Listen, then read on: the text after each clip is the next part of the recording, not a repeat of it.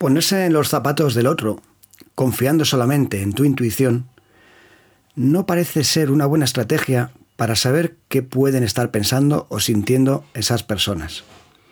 Va a ser necesario algo más por tu parte si de verdad quieres conseguirlo.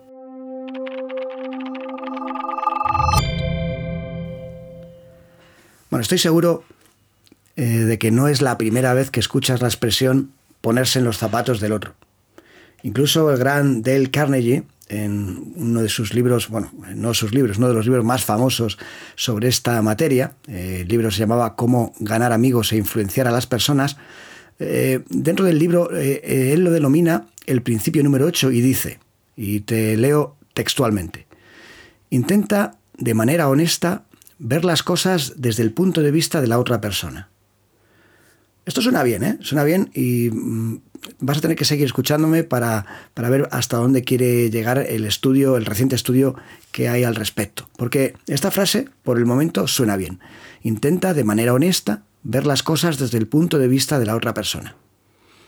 Carnegie defiende este ejercicio como una estrategia para descubrir cuál es el estado mental de una persona y así poder predecir sus emociones para mejorar tus relaciones interpersonales partiendo de esa información que vas a obtener por esta actividad que vas a realizar antes.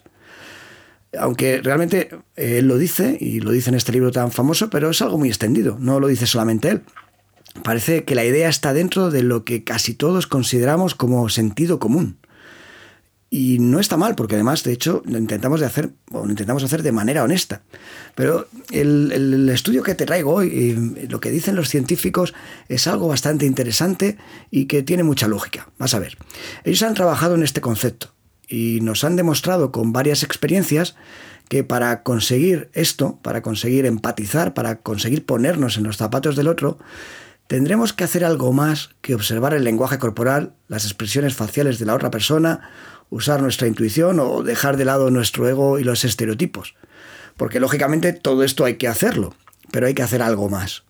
Aunque todo esto nos puede ayudar a alinearnos algo mejor con lo que piensa la otra persona, realmente, y si lo piensas, poco puede hacer para ayudarnos a mejorar la precisión en el juicio que vamos a realizar sobre la situación en la que se puede encontrar verdaderamente la otra persona vamos a hacer realmente conjeturas, vamos a eh, predecir, pero de alguna manera observando solamente el lenguaje corporal, las expresiones faciales, nuestras propias intuiciones y dejando al lado el ego y los estereotipos, aunque es un primer paso, poca información de verdad podemos conseguir. Por eso ahora te estarás preguntando esto. ¿Y entonces cuál es el secreto? ¿Y entonces cómo lo puedo conseguir?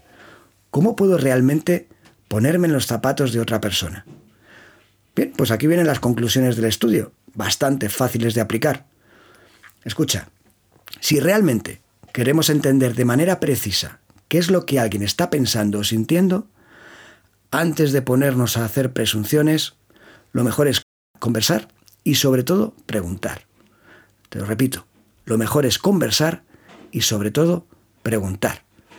Esa idea clásica antigua de tomarnos un café y charlar hablar con las personas, obtener información de primera mano, que ellas nos lo cuenten, que nos digan, que con la conversación que tengamos y sobre todo con esa parte de preguntar que conlleva, por supuesto, escuchar lo que los otros nos quieren decir, obtener la información, adquirir la información necesaria para en ese momento y no antes ser capaces de ponernos realmente en los zapatos del otro.